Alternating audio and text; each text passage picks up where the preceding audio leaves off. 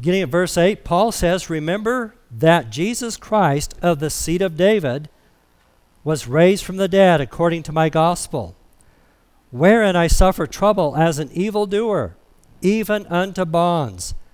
But the word of God is not bound.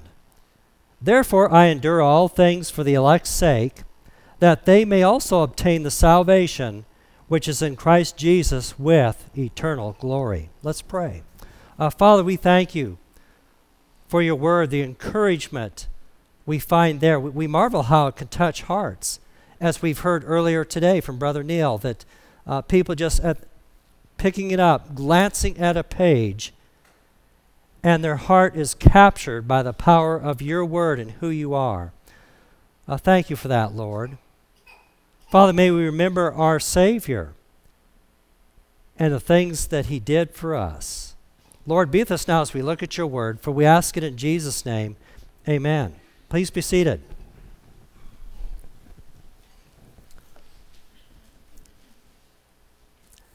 Now, the phrase we're looking at uh, is remember that Jesus Christ of the seed of David was raised from the dead according to the gospel. Powerful verse. But that first part, I want to continue on that. If you remember, David is really a type, what we call a picture of Christ. Both were born in the humble town of Bethlehem. Both were of low estate on the earth. They had no rank, no title, no wealth. Uh, both were shepherds. David, a shepherd of sheep, Jesus, a shepherd of people. Both were oppressed and persecuted, but they did not open their mouths. Both came to kingship. And here uh, Paul writes Timothy, remember that Jesus Christ of the seed of David. And I want to look at continue with that thought, the seed of David, because there's a marvelous picture there that we see. Last week we looked at two of them, and we'll look at two more today. But last week we looked at Jesus the servant. And if you remember, David was a servant of the Lord. In Psalm 18, if you look at the title of that psalm that explains it, the uh, subscription, it says, David, a servant of the Lord. And David many times would refer to himself as a servant of God. And of course, Jesus is the perfect servant that came to give his life as a ransom for many. Paul in Philippians 2 tells us that Jesus took upon him the form of a servant and was made in the likeness of men. And at the Last Supper, remember we looked at what, what did Jesus do? He got up and he washed the feet of the disciples and gave them example, a servant and of course, he calls us to be the same be a servant. And remember, everyone that we serve, we're not only serving that person, but we are also serving our Lord, Jesus. So, Jesus the servant. We also looked at Jesus the soldier. Now, David was a soldier, he was a gifted military leader. And that's going to show up when he t- takes on Goliath. And we looked at that. And what took place there is as a shepherd boy challenged Goliath and took him down. And of course, uh, later on, David would be a warrior. Uh, he's going to lead his nation. He will capture Jerusalem and expand the borders. And we look at Jesus, the soldier, he defeats every enemy. He defeats the devil. He defeats demons. Every demon that encountered him yielded to him. He defeats de- disease. The leper was healed, the cripple strengthened, the blind given sight. And death is conquered. With a simple phrase, Jesus said, Lazarus, come forth and the dead came forth. Uh, he is the lion of Judah. Now let's continue. Two more things we see about this the seed of David, Jesus, the shepherd. A shepherd means a keeper of sheep. And, and we know that. The, the image of the shepherd runs all through the Bible. Uh, Adam's son Abel, in Genesis chapter 4, he is described as a keeper of the sheep. He's a shepherd. And, and he'll bring the proper sacrifice. Uh, Genesis says he brings the firstlings of his flock. And of course, his brother failed to do that, Cain. In the days of the patriarchs, shepherding what was a chief occupation. Abraham and Isaac and Jacob, uh, their lives revolved around that. Basically, they were shepherds. But in time, uh, cultivation of crops is going to become primary. Shepherding is going to kind of take a lesser priority. And so the task of shepherding is going to be assigned uh, to a hireling to a slave or, or to one of the younger sons. And this is where we find David. David, the youngest son of Jesse, was a shepherd. Now, if we just turn our Bibles back to 1 Samuel, the book of 1 Samuel,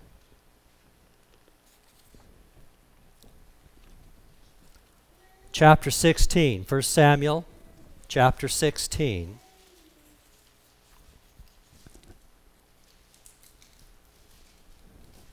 God has rejected Saul as king. And we see that in verse 1. And the Lord said unto Samuel, How long wilt thou mourn for Saul, seeing I have rejected him from reigning over Israel?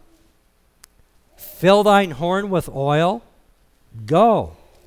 I will send thee to Jesse the Bethlehemite, for I have provided me a king among his sons.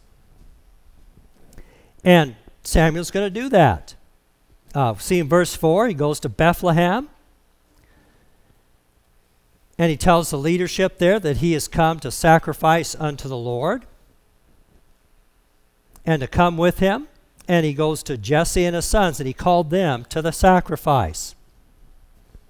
And it's interesting what takes place. You look at verse 6. And it came to pass when they were come that he looked on Eliab and said, Surely the Lord's anointed is before him. But the Lord said unto Samuel, Look not on his countenance, or on the height of his stature, because I've refused him. For the Lord seeth not as a man seeth, for man looketh on the outward appearance, but the Lord looketh on the heart. So he calls next son, uh, Abinadab, made him pass before Samuel. And he said, Neither hath the Lord chosen this. And then Jesse made uh, Shammah to pass by. And he said, Neither hath the Lord chosen him. And again, Jesse made seven of his sons to pass before Samuel. And Samuel said unto Jesse, The Lord hath not chosen these. And Samuel said unto Jesse, Are here all thy children? And he said, There remaineth yet the youngest. And behold, he keepeth the sheep. Samuel said unto Jesse, Send and fetch him, for we will not sit down till he come hither. And he sent and brought him in. Now he is ruddy, with all of a be- beautiful countenance, goodly to look at. And the Lord said, Arise, anoint him, for this is he. Then Samuel took the horn of the oil and anointed him in the midst of his brethren. And the Spirit of the Lord came upon David from that day forward. So Samuel rose up and went to Ramah. What a great picture. I always love that story. Uh, here Samuel the prophet goes through all seven, all these sons. And, and he looks at that first one, really impressed with him, and said, Man, this, this guy must be it. He looks good. He, he's tall. You know, shorter people have it tougher in life. Uh, t- taller people, they, they, they got an extra advantage. But that's all right. God can even that out. And he does. Uh, so go through all the sons, and God tells Samuel, well, it's not that one. It's not what you're looking at. I'm looking at the heart. And that's what God sees. Man looketh on the outward appearance, but the Lord looketh on the heart. And so they go and fetch David. And when he shows up, God says, Arise, anoint him. This is the one. You see, God saw David's heart. That's what he was looking at. That's what mattered. David had a shepherd's heart. That word for, uh, for shepherd or shepherding means to feed. And that's what shepherds did. You look at all the tasks a shepherd did. Uh, a shepherd would lead sheep to pasture and water. They would protect the sheep from wild animals.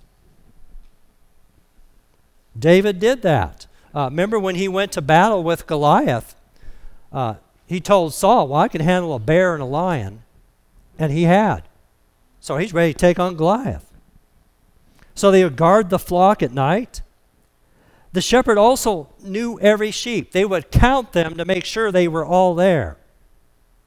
And many times they would name them and call them by name. And the weak ones, they would carry the lambs in their arms. And David did all of that. Here he is, the youngest son. He's given the lowest task watching the sheep. And he did. He made sure none of those sheep were lost. He defended them from wild animals, stayed with them at night, make sure they ate right, got proper water, carried the weak ones in his arms. And God looked at David's heart and said, Is he, If he is faithful with that little task, he will be faithful over my people, Israel. And moved him up to king. Gave him that position. And of course, you look at David's shepherd's heart. I mean, look at Psalm 23. What a masterpiece written for the master shepherd. The Lord is my shepherd. I shall not want. He maketh me to lay down in green pastures. He leadeth me beside the still waters. He restoreth my soul. He leadeth me in the paths of righteousness for his name's sake. Yea, though I walk through the valley of the shadow of death, I will fear no evil, for thou art with me. Thy rod and thy staff, they comfort me. Thou preparest a table before me in the presence of mine enemies.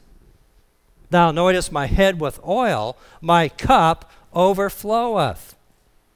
Surely goodness and mercy shall be with me all the days of my life, and I shall dwell in the house of the Lord forever. That is a masterpiece that David has given us that comes from a shepherd's heart. And that's why God made him king.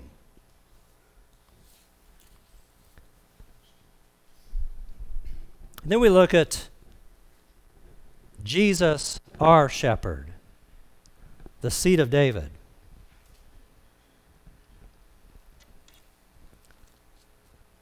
Now, in the New Testament, shepherds stand out too. First people to visit Jesus when he was born were shepherds. Later in John 10, Jesus would say, I am the good shepherd. The good shepherd giveth his life for the sheep. Now, in the Greek, there are two words for good. Uh, there is agathos, which means moral quality of a person or a thing. Uh, that's the word used when the rich young ruler comes to Jesus and said, Good, good master. And Jesus will say to him, Why do you call me good? None is good but God agathos, moral quality. The other word is kalos, and that's the word used by Jesus in John 10. It means in the goodness, there is a quality, of winsomeness that makes it lovely. I am the good shepherd. A winsomeness. It's kalos. There's a loveliness in the Good Shepherd. He is good, he is lovely, he is virtuous, he is honest, he is worthy, he is beautiful. There's beauty in the Good Shepherd.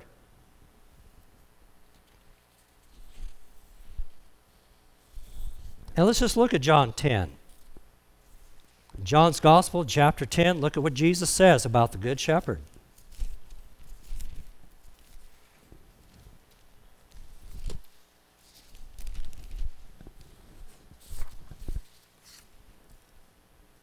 John 10, verse 11, we find that statement I am the Good Shepherd.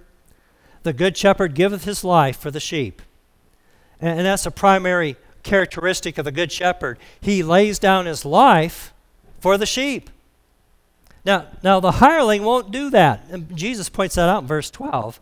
But he that's a hireling and not the shepherd, whose own the sheep are not, seeth the wolf coming, leaveth the sheep, and fleeth.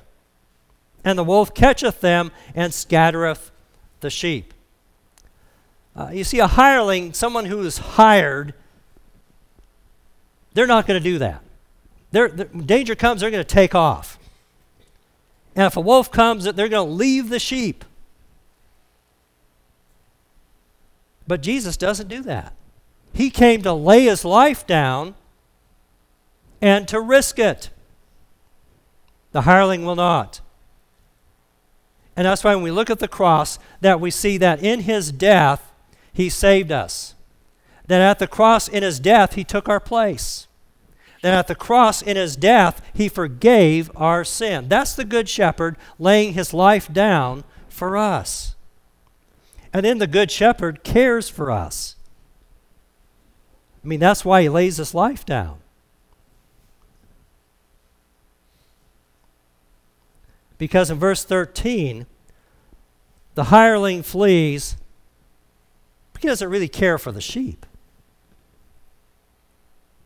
So he takes off. But not the good shepherd. He is going to defend his flock. He will protect his people. He will watch over his sheep as a good shepherd. Uh, Dr. W.M. Thomson, in his book, The Land and the Book, uh, he wrote this in the eight, 1800s. He served as a missionary in, uh, I believe, Lebanon.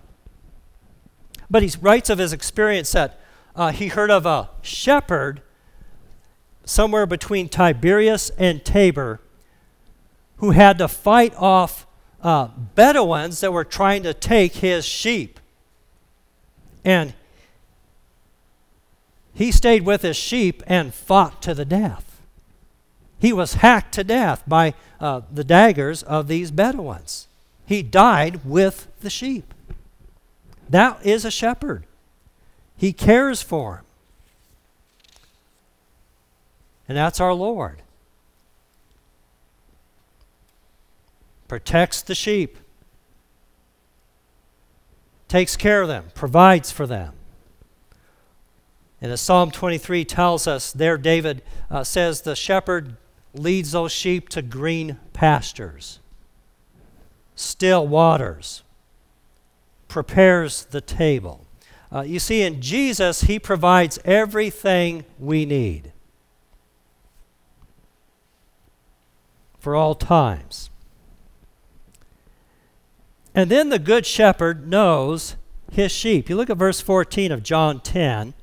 Jesus says, I am the Good Shepherd and know my sheep and am known of mine. Uh, shepherds knew their sheep. They usually named them, they would call them by name. And, and Jesus knows our name. Uh, now, when you know a person's name, that makes a huge difference. It really does. Now, uh, no one knows that more than me. When I step into a middle school, junior high class, and I love it when I have a seating chart and their names are on it. And I can look back in the back room there and I can see some student and I can say, Malcolm, you need to turn around and get back on task. And he'll kind of, wow, how'd you know my name? I say, I got a seating chart. But when I say their name, they respond. You know, it's just something, you know, we're not, we're not just a number. We have a name. Jesus knows who we are. And he knows the sheep. And someday we are going to have the privilege of hearing our Lord call us by name. Wow, how what a privilege. He's not going to look at us and say, "Who are you?" I can't remember your name. He'll know. He knows who we are. And of course, the shepherd leads his sheep. We see that in verse 27. My sheep hear my voice, and I know them, and they follow me. He leadeth me in the paths of righteousness for his name's sake.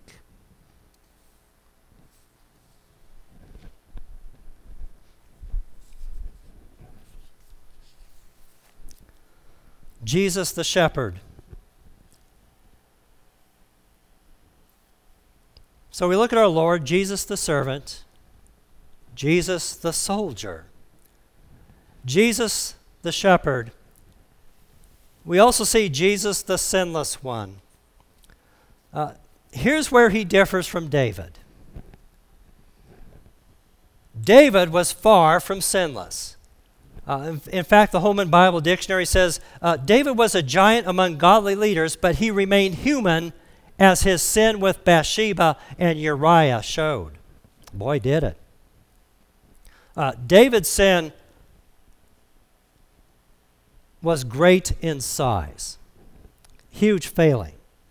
Of course, we know that. He committed adultery with Bathsheba, tried to cover that up by having Uriah come back off the battlefield. That didn't work. So then he had his commander range it that when Uriah went back into the battlefield that the troops would abandon him, that he would be killed in battle. And he was. And David kept that hid until Nathan the prophet confronted him. Then he would confess. Uh, in fact, it's kind of interesting. Dr. John Phillips, uh, he believes that God brought judgment upon David, uh, even giving him leprosy. Because you look at some of the Psalms, Psalm 6, uh, Psalm 38, and 39. Uh, it is written by David, and it really describes leprosy. So he had a huge judgment upon him. And, and Psalm 51 uh, brings some more sense, uh, depth into that. But Psalm 51 is David's public confession of that sin and his experience of forgiveness.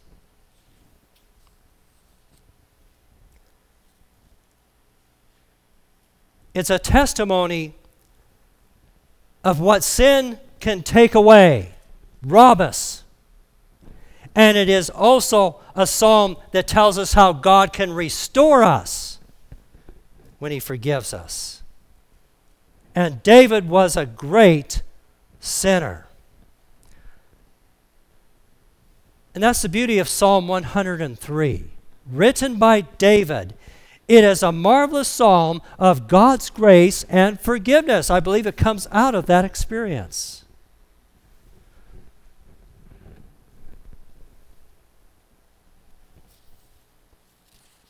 David the sinner. And here's where Jesus is so different Jesus is the sinless one.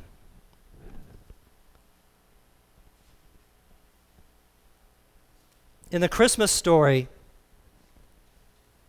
the angel comes to Joseph and tells him to fear not, take Mary as your wife. And he instructs Joseph to name him Jesus, and he gives this insight For he shall save his people from their sins. And of course, the shepherds in Luke, at the birth, uh, the angels tell them, Fear not, I bring good tidings of great joy, which shall be to all people. For unto you is born this day in the city of David a Savior, which is Christ the Lord. So we need a Savior. We need to be saved from our sins. And the only one who can do that is the sinless one.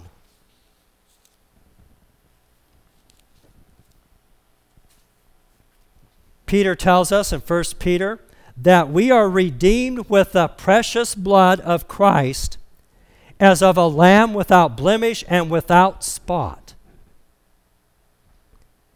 Hebrews 4 says, For we have not a high priest which cannot be touched with the feeling of our infirmities, but was in all points tempted like as we are, yet without sin.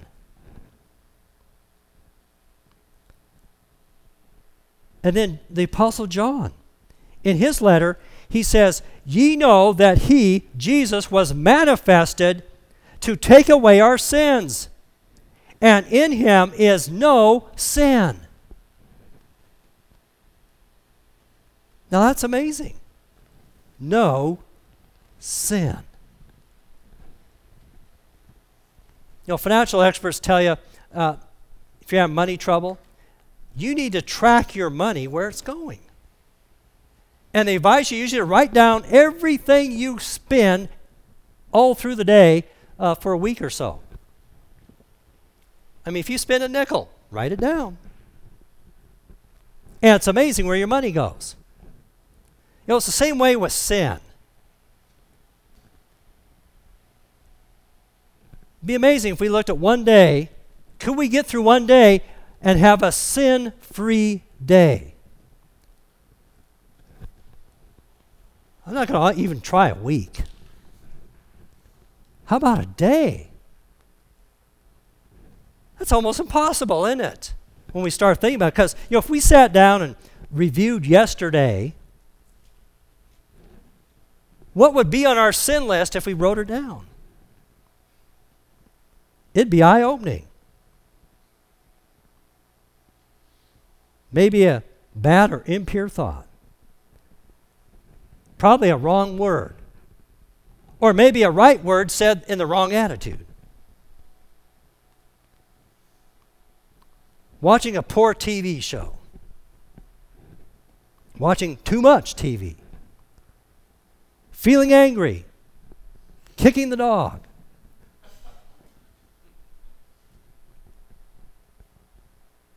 And what about sins of omission?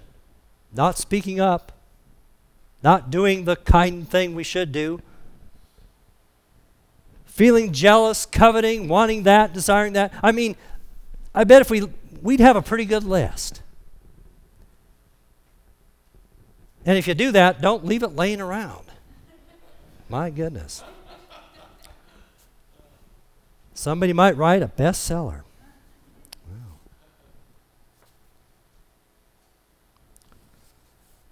Point is, do we need forgiveness? We do, don't we? And Jesus, as God, as the sinless one, he extends that. Only he can. I find it the, the, the pictures in Luke uh, where Jesus will come across a man who is sick with palsy and, and, Jesus looks at the faith of those that brought the man and, and, and the man, and he says to the man, first thing, he doesn't say, Rise and get up. He says, Thy sins are forgiven thee. And the Pharisees are sitting there thinking, Well, why does he say that? God is the only one that can do that. They're getting all heated up. Well, if they would have thought about it, God was standing before them. That's why he said it. And then in Luke 7, there's a sinful woman that comes. In fact, just turn to Luke 7.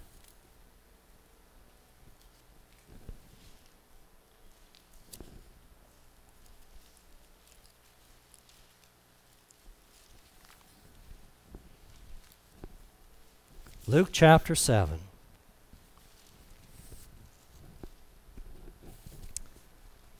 Begins in verse 36, uh, where a Pharisee invites Jesus to dinner. Jesus goes. And, and look at verse 37. And behold, a woman in the city which was a sinner. The Bible's pretty frank, isn't it? And when she knew that Jesus was sat, sat at meat in the Pharisee's house, brought an alabaster box of ointment, stood at his feet behind him, weeping, began to wash his feet with tears, did wipe them with the hairs of her head, kissed his feet, anointed them with the ointment. I mean, what a scene. And in verse 39, now when the Pharisee which had bidden him saw it, he spake within himself, saying, This man, if he were a prophet, would have known who and what manner of woman this is that toucheth him, for she is a sinner. Scumbag.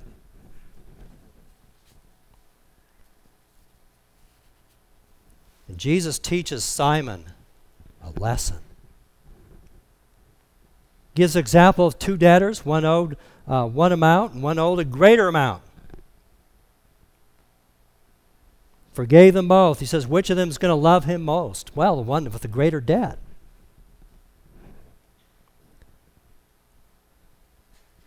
Jesus turns to that woman. Verse 44 Simon, seest thou this woman? I entered into thine house. Thou gavest me no water for my feet. She hath washed my feet with tears and wiped them with the hairs of her head. Thou gavest me no kiss, but this woman, since the time I came in, hath not ceased to kiss my feet. My head with oil thou didst not anoint, but this woman hath anointed my feet with ointment. Wherefore I say unto her, her sins which are many are forgiven. For she loved much, but to whom little is forgiven, the little, the same loveth little. And he said unto her, Thy sins are forgiven.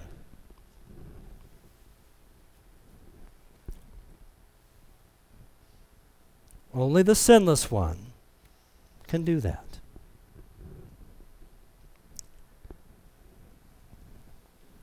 And almost the last chapter of Luke. Luke tells us that when Jesus is nailed on the cross, his first words are, Father, forgive them, for they know not what they do. The sinless one. Forgiveness. I always marvel every time I read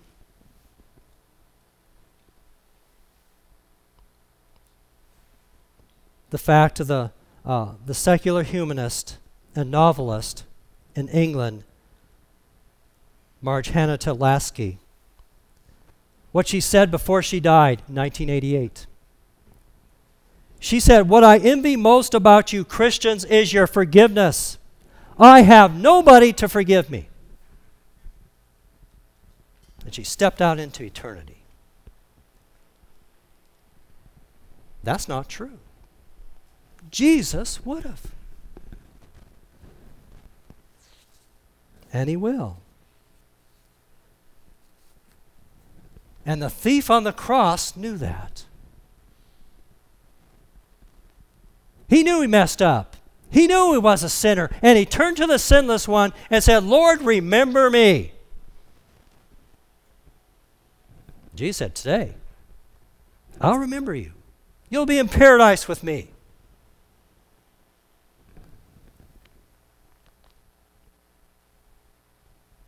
Remember Jesus.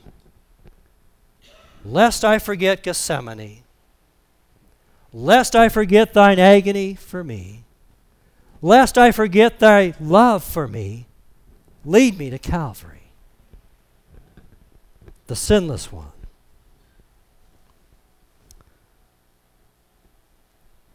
The seed of David. And what do we need today? Do we need Jesus to be our shepherd? Do we need Jesus, the sinless one, to hear him say, Forgiven. He stands ready. If we just come and call on him, you come.